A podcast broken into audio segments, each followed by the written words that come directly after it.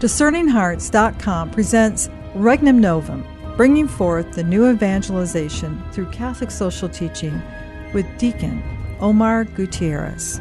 Deacon Gutierrez studied theology at the Franciscan University of Steubenville and at the Angelicum in Rome. He holds a master's degree in theology from the University of Dallas. He has worked for the church in various capacities, including as a teacher and administrator, and is currently on the faculty of the School of Faith. His expertise includes Catholic social teaching, and his writings on the subject have appeared in several national Catholic newspapers and periodicals.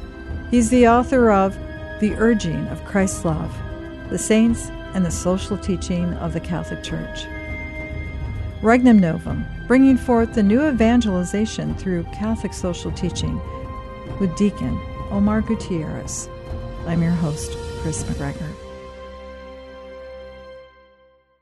Welcome, Omar. Thank you, Kris. Good to be back. Talk to us about the significance of the pontificate of Pope Paul VI and just the incredible wealth of teaching mm. that has flowed through that wonderful event we call Vatican II. That's right. Well, John the 23rd, where we left off last time, certainly gives us the council. And after his two great encyclicals in the social teaching, we have Pope Paul VI take over for this great new council, this pastoral council, this council for aggiornamento, updating, etc. And at the very end of the council, we have in 1965 two documents that were really, in, a certain sense, shepherded by Paul VI because he he helped save one of them, and he was um, a, a, certainly great pastor for the other one.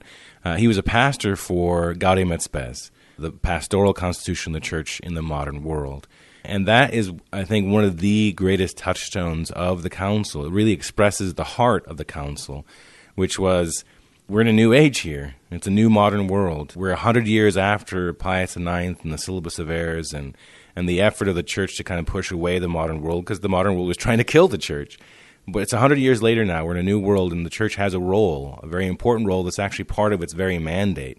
So the document starts out saying that the joys and hopes, Gaudium et Spes, joys and hopes, and the fears and anxieties of the human people are part of the church's business. The church cares about this. The church wonders about this, and the church has a role in leading the, the world towards a better relationship with Christ Jesus. It's really a foundational document for the social teaching. And then the other document that Paul VI helped save is Dignitatis Humanae, the, the Declaration on Religious Liberty. Um, it was probably the most contentious document. It was only 16 pages long. It had more revisions than any other single document in the council. And a couple of times it, had, it was almost squashed. And, but Paul VI really felt it was important to continue because it was an important message. The church had struggled articulating especially after the hundred years uh, of, of, of, of, persecution.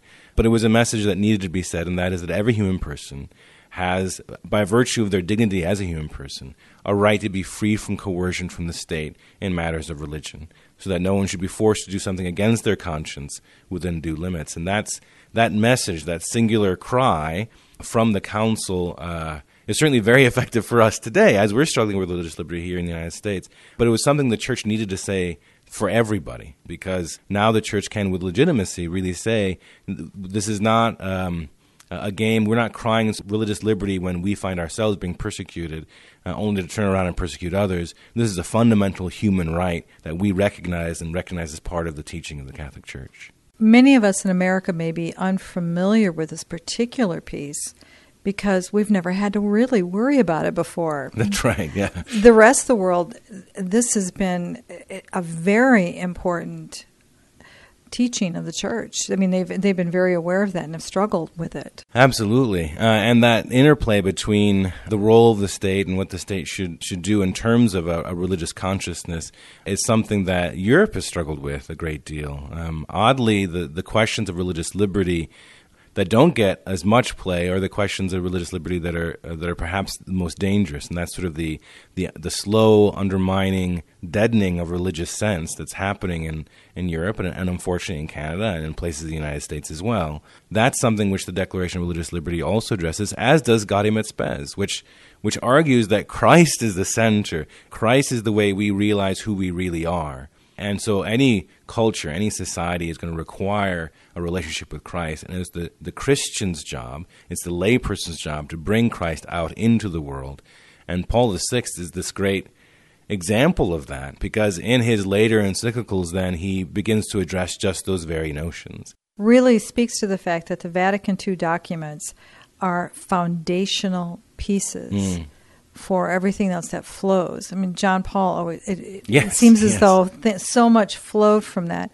It, Vatican II, unfortunately, though, has been treated with some type of disdain yeah. by many of the faithful, even those who would consider themselves "quote unquote" orthodox or conservative. That's true. No, it's unfortunately true, and I have to admit, in my own life, I've seen a sort of evolution in, in my own understanding of of the council because I grew up thinking this was the, the root of all the craziness that happened in the 60s, 70s, and 80s in the church, when in reality, this the so called spirit of Vatican II oftentimes doesn't really meet at all with what the spirit of the Vatican II actually was, and certainly not with the actual words of the documents that one finds in those uh, in, in the council.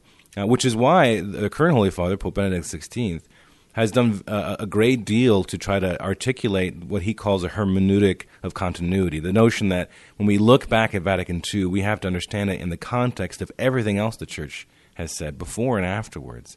It's not something so radically new, some grand departure that everybody wants to make it out to be. And unfortunately, yeah, you find that that view of this this um, hermeneutic of discontinuity in the far left, if you will, as well as the far right. The Society of St. Pius X, for instance, thinks that the Second Vatican Council changed church teaching as a heretical council, and that's why they don't want to reconcile with the church until they get rid of Vatican II, etc.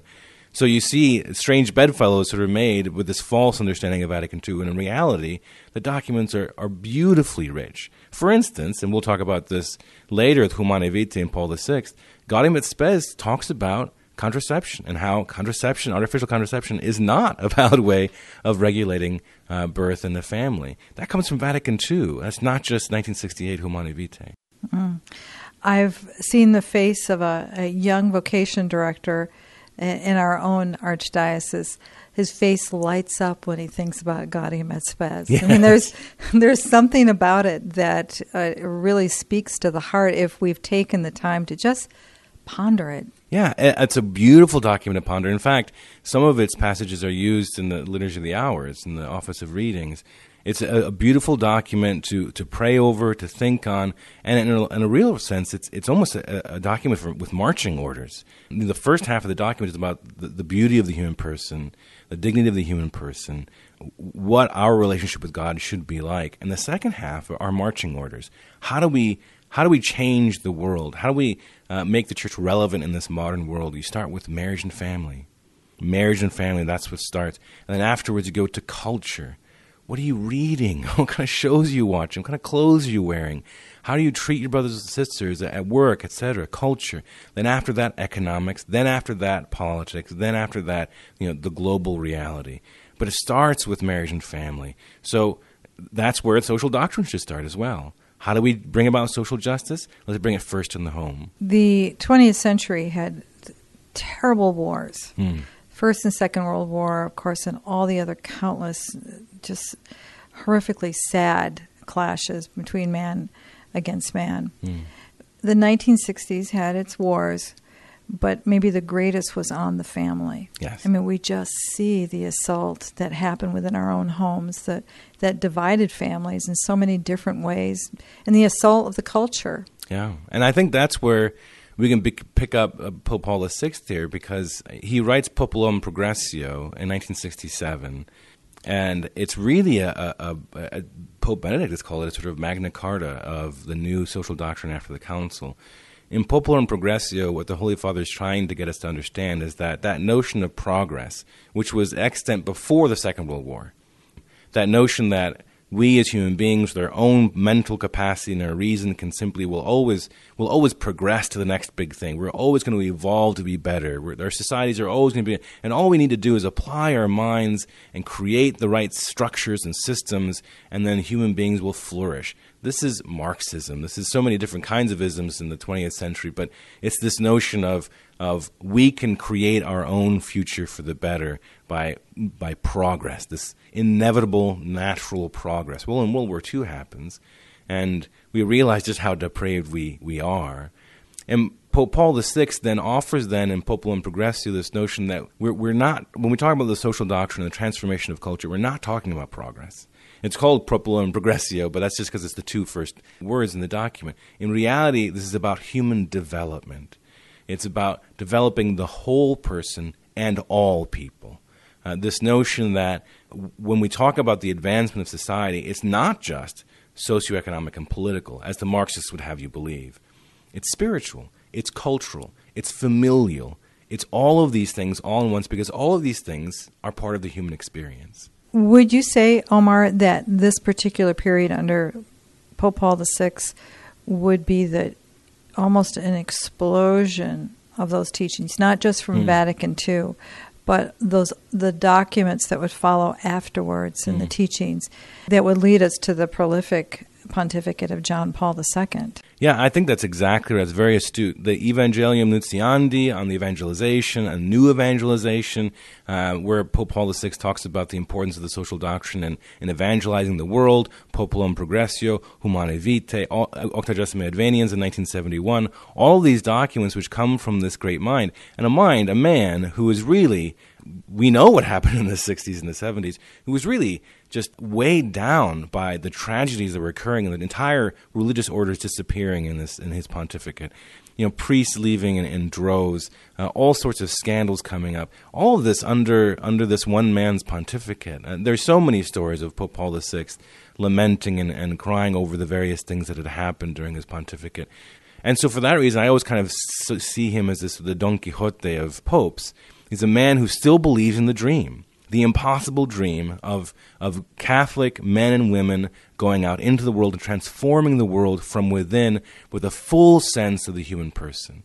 Uh, that sense of the spiritual, that sense of the cultural, the intellectual, yes, and the social and economic, but all of that is part of a, a larger whole and true human development, which is his main theme there in Populorum Progressio. And so he's still tilting at windmills, you know, he's still trying to fight the good fight. In Humanae Vitae in 1968, it's a, a, beautiful part of that document. Is toward the end he, he he's he's writing to the reader, and it's a short document.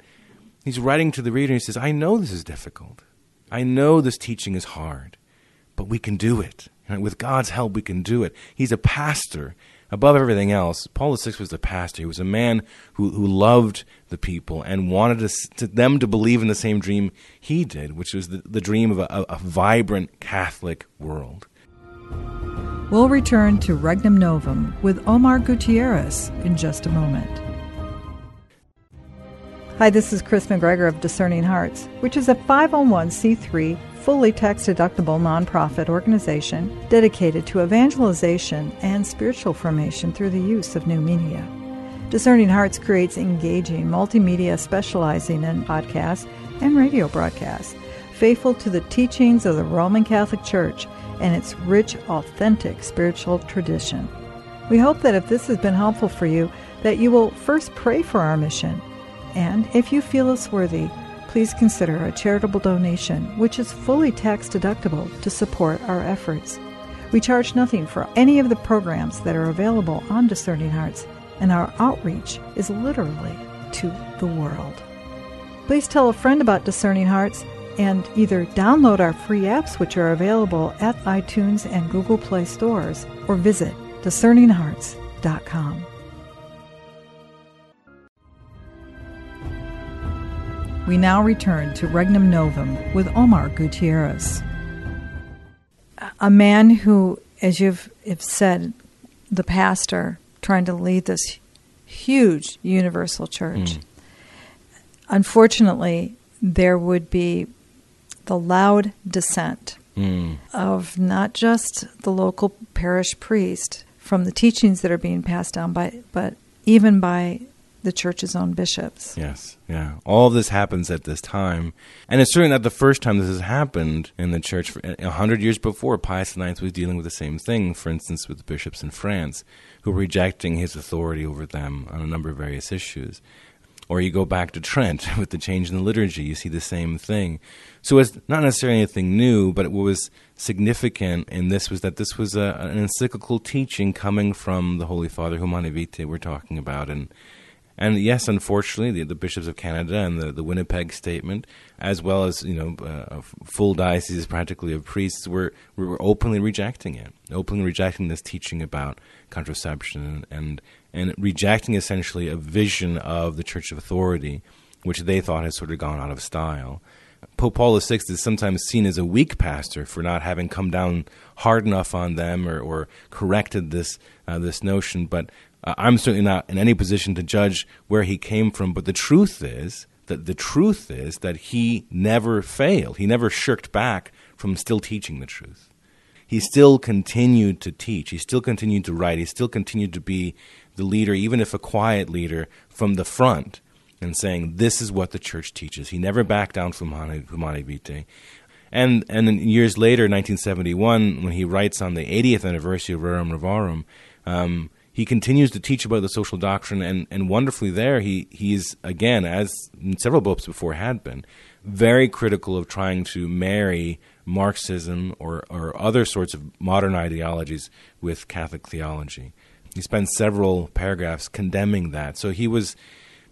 We may not have seen, you know, the the hard hand that we, we think we maybe should have had. He should have had but we do see a, a, leader who's still leading, who's still preaching the truth, who's still that pastor who is who's inviting all of his sheep to come follow him.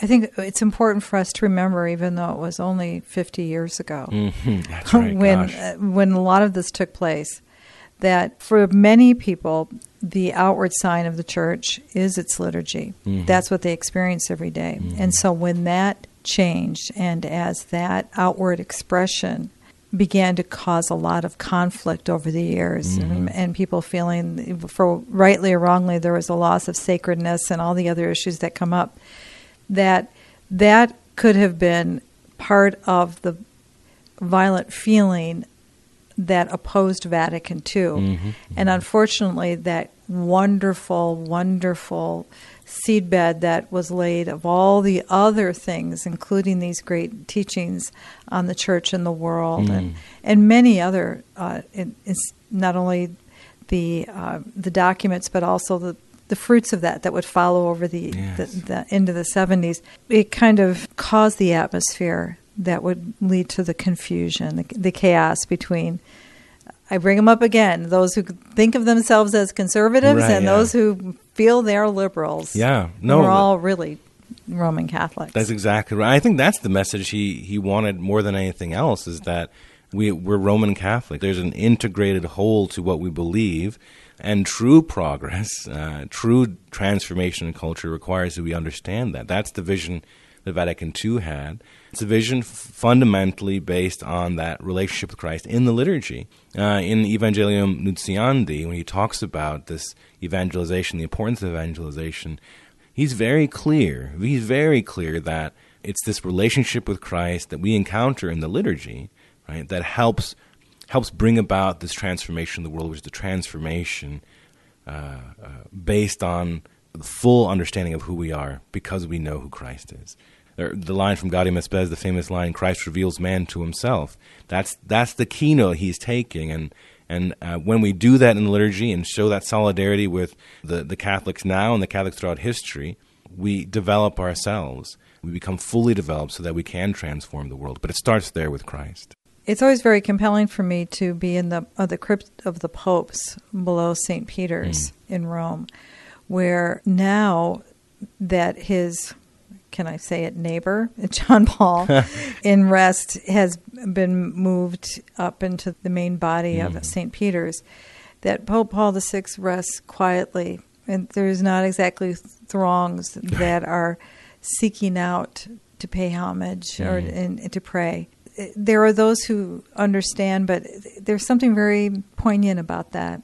Yes, the he's it it reminds me of of um, of the leader who sort of sees himself out way in front, and and um, everybody's still quite uncertain as to where he's going to go, but he's he's led by the Spirit, uh, and he continues to go off and, and, and preach regardless of what whether or not there are sheep behind him or not, because he's being drawn by by the Great Shepherd. And so that that's a that can be a very lonely spot, as many saints' lives have have demonstrated. That is that that visual of Paul VI there still resting alone. I think is really quite poignant. Humanae Vitae, is it an overstatement to say that it's more than, again, just about contraception mm. or relationship sexually we have as people? It really boils down to that the dignity of each human person. It, it's the it's fundamental to the gospel and to all other pieces of social teaching we've discussed. Absolutely, and that's when when he talks about this human development in Populorum Progressio. That theme is picked up in in Humanae Vitae because that fundamental dignity is is that which needs to be guarded in the social teaching as we're moving forward. It's what drives nations of wealth to help try to to help nations of of, of no wealth or little wealth. It's what drives our moral uh, requirement to help our neighbor. It's because of that human dignity uh, that we find in in uh, in marriage, in the the marital act, that we should avoid uh, artificial contraception. It's because of this fundamental human dignity that we need to avoid Marxist systems, even watered down Marxist systems that see human beings as cogs in a machine. It's this, this larger principle of the fundamental dignity of the human person that you find in Gaudium et Spes, which spends a whole half of it talking about that dignity this is what Paul VI, I think, is trying to get us to understand that, that authentic development, real social change happens when we respect that fundamental dignity of the human person. It's less about socioeconomic structures or pol- political structures, it's about fostering the, the fullest understanding of the human person. What I hear you saying, it's about relationship. Yes, yes, exactly right. And ultimately, isn't that the Trinity? Yes. God is a Trinity of relationship. Yes, and that, that this this is the theology of Paul the VI. This is the theology of the church. I should say, it's the theology of the church. It's this understanding that uh, we have revealed to us, and we see this as well in the compendium, for instance, the social doctrine of the church, which starts with this self revelation of God. God reveals Himself as relationship as a relationship of love. And that's what we're being called into as we look at what our obligation is with, with the poor in our country or in other countries around the world. Uh, we start with, from the Catholic perspective, we start with the notion that we are already in relationship with them uh, by virtue of the fact that we're all human beings, made in the image and likeness of God. And because of we are already in relationship with them, therefore we should live out the, the, the ramifications of that by helping them in whatever way we can.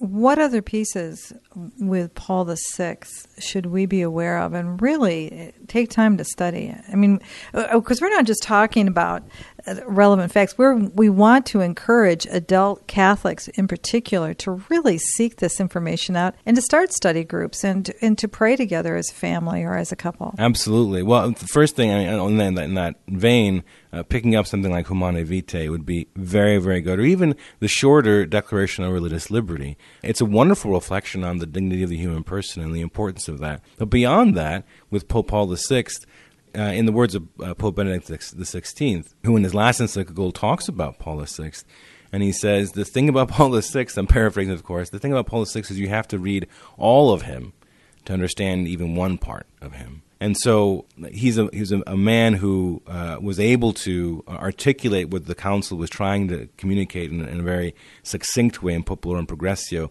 But Populorum has to be read in light of Humanae Vitae, which has to be read in light of Evangelium Nuntiandi and the New Evangelization, which has to be read in light of Octogesima Adveniens and the 80th anniversary of Rerum Novarum. It's all a part and parcel. It's all the same man, and that's a great image of, of what the church is. Uh, all of these disparate things, the scriptures, the traditions, the teachings, the encyclicals from the various ages, they're all part and parcel of the same thing.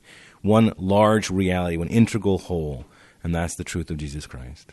Why aren't we studying this? and pondering this more as a church. We has our formation been so light that an adult Catholic they just have never heard of these fundamental teachings. Well, I, I think part of the, the missing gap here is that, um, in one sense, we've been too close to it. We've been too close to those times, the really violent, sort of turbulent times of the 70s, 80s, and 90s and and I think some of the wounds are still very raw for a lot of people, and so that's the, that's one reason why I think some some of us haven't studied this as much.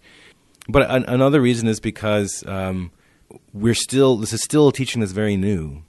You know, the church's timetable is a long has the long view, and as we attempt to try to live this this teaching out, um, it, it, can change on a dime. You have beautiful examples like Dorothy Day and Catherine de Hueck Doherty and others who were really living the church's social doctrine. But then the 60s happened and the 70s, and living the social doctrine changed radically because it was hardened in political ideologies. I have a particular hero from that period. Actually, I would say a, a couple, a very unique couple, and that would be Dr. Thomas and Sue Hilgers. great advocates, great students of Pope Paul VI, mm. and what they've done with the Pope Paul VI Institute in Omaha, Nebraska, is extraordinary. I I don't doubt that someday, who knows, people will be saying, oh, as we put out the name of the Baroness and Dorothy Day, yeah. Uh, that their names will be uttered in the same fashion. Yeah, it's all. It's again, it's part and parcel of that larger vision of Pope Paul VI. This notion. One of the great things that Dr. Hilgers does is he he addresses not just the medical aspects of of his work, but also the relational aspects of his work about uh, what the nature of the marital act can be and and does it all from a, a view of invitation. So uh, that's a perfect example of, of how someone lives out the th- theology, the thought of Pope Paul VI, is by inviting one to the fuller understanding of what this teaching really is, and helps us live it out in the in the here and now. That's what we're supposed to do, isn't it, Omar? To be out in that temporal order. Yes, that that's the vision of Gaudium et Spes. That's the vision of the Second Vatican Council. I mean, opening wide the doors to Christ, but but so that we can go out, not necessarily so people can come in, but we can go out. Uh, Von Balthasar put it this way: let's let's tear down the walls. Let's go out into the world and bring Christ to the world, because that's how you transform the world. Um, that's how you you you bring about this this social justice that every, everybody wants. And so the efforts of, of Dr. Hilgers and others to, uh, to bring the deep wisdom on the human dignity out into the world, that's what we're being called to do. Any final thoughts on Pope Paul VI? Uh, pick up Gaudium et Spes, read a paragraph or two, really ponder it. It's a wonderful, wonderful resource. And I would also suggest Humanae Vitae, a, a wonderful document to sit over and pray. Thank you so much, Omar. My pleasure. You've been listening to Regnum Novum bringing forth the new evangelization through Catholic social teaching with Deacon Omar Gutierrez. To hear and or to download this conversation along with hundreds of other spiritual formation programs, visit discerninghearts.com. This has been a production of Discerning Hearts. I'm your host Kris McGregor. We hope that if this has been helpful for you that you will first pray for our mission and if you feel us worthy consider a charitable donation to help support our efforts. But most of all, we hope that you will tell a friend about discerninghearts.com and join us next time for Regnum Novum, bringing forth the new evangelization through Catholic social teaching with Deacon Omar Gutierrez.